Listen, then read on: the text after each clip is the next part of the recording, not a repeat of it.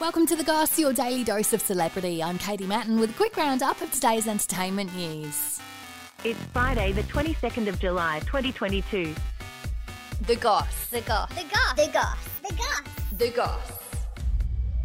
Drake's been spotted on board a luxury yacht in Saint Tropez with a 20 year old YouTuber. I'm actually not that guy in real life. Swade Brooks, who is 15 years younger than the rapper, has 1.5 million followers and 335,000 subscribers to her channel.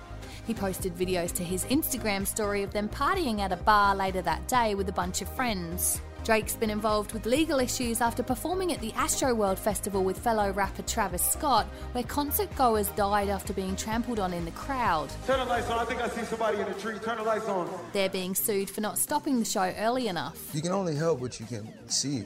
Whenever somebody tell you to stop, you just stop. He was seen at a strip club the following night where it's reported he spent $1 million.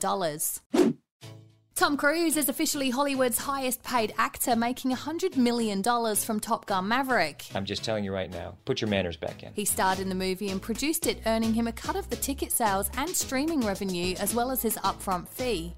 The film has made $1.2 billion worldwide. You're stepping over line, you know you are. Will Smith has been named as the second highest earner, making $100 million for Men in Black 3. That's crazy. His latest movie has been delayed until 2023 following the incident at the Oscars where he slapped host Chris Rock. That was a greatest night in the history of television. He was forced to resign his Academy membership and is banned from attending the awards for 10 years. Keep my wife's name out your mouth. I'm going to, okay?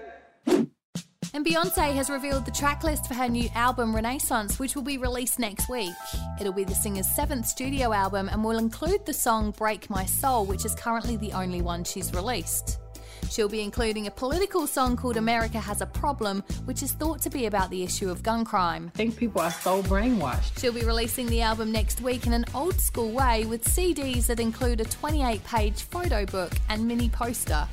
Follow us, like, rate, and subscribe wherever you get your podcasts, and that's the goss for today. See you again on Monday. A Podshape production.